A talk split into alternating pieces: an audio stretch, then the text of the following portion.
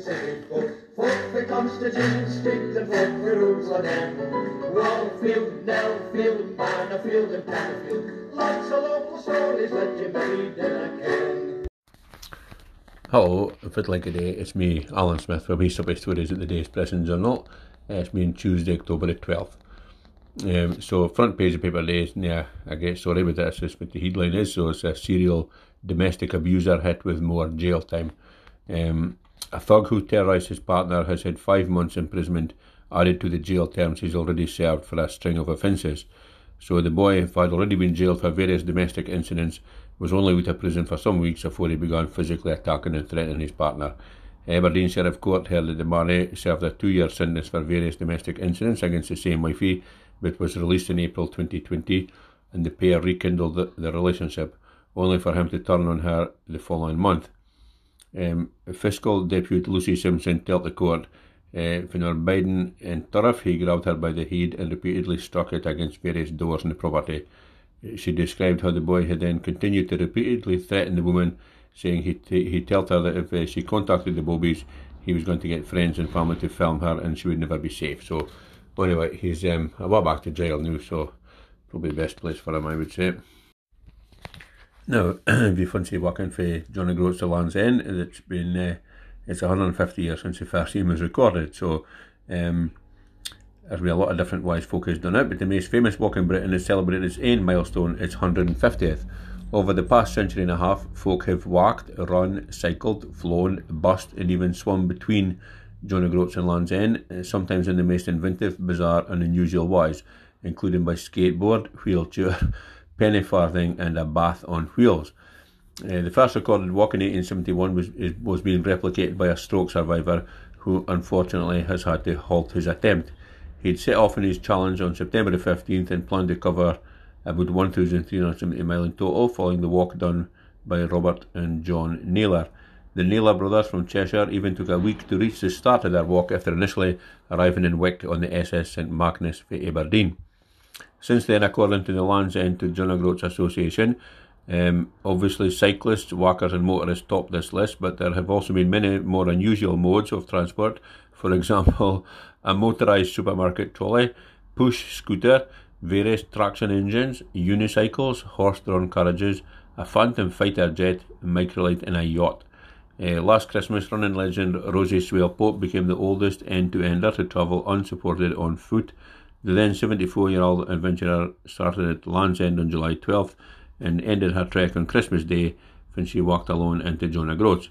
Um, in February last year, a walked the length of the UK while wearing little more than swimming trunks. Mick Cullen, also known as Speedo Mick, strode through wind, rain, and storms um, after starting at John O'Groats the previous December. He described completing the journey in his pants as a challenge. Uh, the booming walking the 874 mile route came in 1968 when Billy Butlin organised a road race.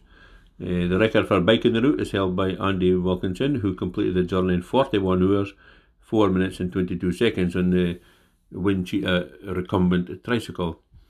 Uh, on August the 13th, 2018, Joshua Moisey, aged 7 years and 2 months, became the youngest cyclist on a standard bicycle. Charity swimmer Sean Conway uh, became the first person to swim End to John O'Groats in 2013. And endurance athlete Ross Edgley swam the complete route in just 62 days as part of his effort to swim around the entirety of the British mainland. So there you have it. If um, if you're a bit eccentric and you like walking or running or um, bicycling or whatever you want to do, uh, you can join this uh, mad but happy crowd. I'm sure it's um, done John O'Groats to Land's End. So well done to hear a lot of them. It's far better than I could do, that's for sure. Now, if you buy the Elgin, you're in uh, luck if you like curry, because uh, Moray due up for Curry Award. So, two of the nine Scottish finalists announced for the UK's Asian Curry Awards are for Elgin. Spice Tandoori and Panache, which are only yards apart, are the only restaurants from the north and northeast to mark the long list for the national prize. Both Moray businesses have established a track record in competitions in recent years. Spice Tandoori in Moss Street was named as Scotland's best Indian restaurant at last year's Asian Curry Awards. Meanwhile, Panache on South Street was crowned the best in the north uh, at last year's Asian Restaurant Awards Scotland for the second year running. Uh, the long list for the Asian Curry Awards was announced to coincide with the end of National Curry Week. Uh, nominees will now be whittled down by online, online public vote before visiting judges take on the arduous task of sampling the food to choose the best. A rare job that would be. Yeah? Uh, winners will be announced at a awards ceremony in London on November 21st. So there you have it. If you're um, running about the Elgin area and you like curry, you're in, uh, in uh, luck because you have two of the best in the, in the country up here. So if I would have believed it, just around the corner for each other. So well done. Good luck to both of them. And now I was just wondering if uh, a judge would be like a grunny because um, probably her favourite thing would be the naan bread. Now, here's a story about solar powered aircraft. Now, apparently, that could bring internet to millions of folk around the world. So, aerospace giant Airbus has tested a solar powered aircraft that it hopes can bring the internet to some of the billions of unconnected folk around the world. The company said that a Zephyr, which resembles an unmanned glider but with two small propellers, could soon be spending about six months in the air at a time. The aerospace manufacturer has already run its first test flights in civilian airspace, clocking up a total of 36 days in the air across just two flights. For the airborne, the Zephyr abides in the stratosphere, flying higher than planes but lower than satellites.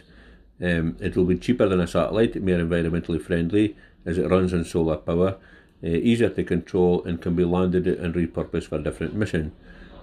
Um, but the 18 day trips are only the start, said Jana Rosenmann, if I was here but is here unmanned aerial systems at Airbus. Um, she says haven't uh, proved it operationally yet, but they're on the right path, I think. As she said, I think it's got huge potential to reach people that traditionally you've not you're not going to reach with fibre broadband. There really isn't a limit to it.